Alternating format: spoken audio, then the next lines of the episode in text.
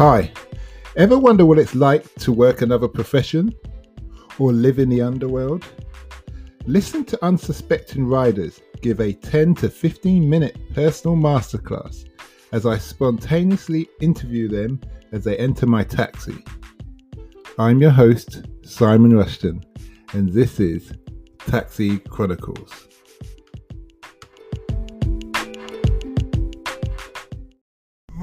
Morning. Yes, we're back with another episode, another rider. Today we have a lovely lady. Her name's Sally. You know what that means. It's anonymous time. And she's going to tell us about working in the fashion industry as a buyer and how she got into the industry and what motivates her. So welcome, Sally. Hello. Okay. So how did you get into the industry? Tell us your journey and what motivates you. How I got into the industry was I studied fashion buying at university. I'd done art history before that, and I just decided to go into fashion, which was actually quite different to being creative because you end up in business, in buying. Okay. So I'd done a 4-year course at uni, and then... What did you learn throughout that course? Was there anything that you learned that you wish you, that was very important, or anything that you wish you learned that wasn't on the course? I wish they told you back then that it would be a long old slog to where you want to get to in the fashion buying world. It takes a lot of years and a lot of hard work. Pretty much because lots of people do want to be in the industry. And then I done... Would that have changed your attitude to doing the job? To doing the degree? I don't know. I think, maybe it would have, just because you never think when you're at university, 10 years later, you'd always imagine yourself at 30 years old, having a lot more power or experience in the industry. So it is you do work long hours and hard work, especially at the beginning of your career, for quite little money, even though you do have a 4-year degree behind you. Yeah, I suppose that's, nowadays the degree's not worth as much as it used to be, and that's most industries. You have to work and clamber your way up like rats in a bucket, really. What would you say that you learnt that you wish you knew when you started over your whole span of this up till now? I'm not so sure. Mainly, I think uni actually was quite open to. It really did actually set you up for the industry, but being actually in it, I think you learn to blag your way through quite a lot as well. In terms of, you think everything you can learn at uni, but actually there's so much common sense, and you, even now when I get assistants starting, you realise who is ready to be in the fashion buying world and who's not straight away. And I think it takes a real person to keep yourself motivated and get through it. And I think that's what I've learned, is you do it for yourself. When you speak of, obviously you're senior now and you're mentoring people, based on what you said there, are there skills or are there ways that you can see somebody's not ready but you can get them ready? I think... Again, it comes down to being really ambitious, really practical, really analytical, and attention to detail. I think I've had many assistants when they just think fashion's fashion, and if you like clothes, that's it.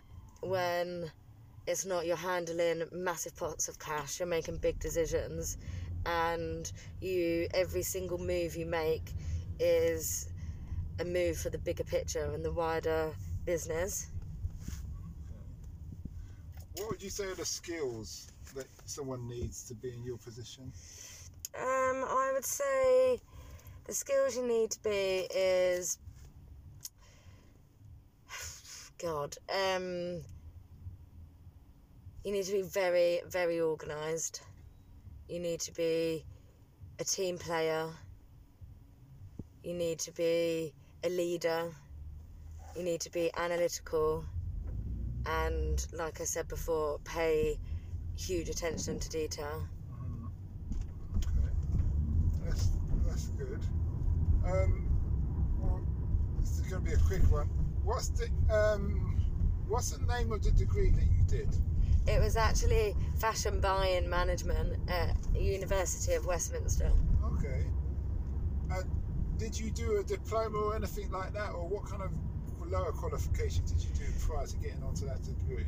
I done a BTEC in art and design. Okay, so yeah, you're really in the creative industry. Yeah. There.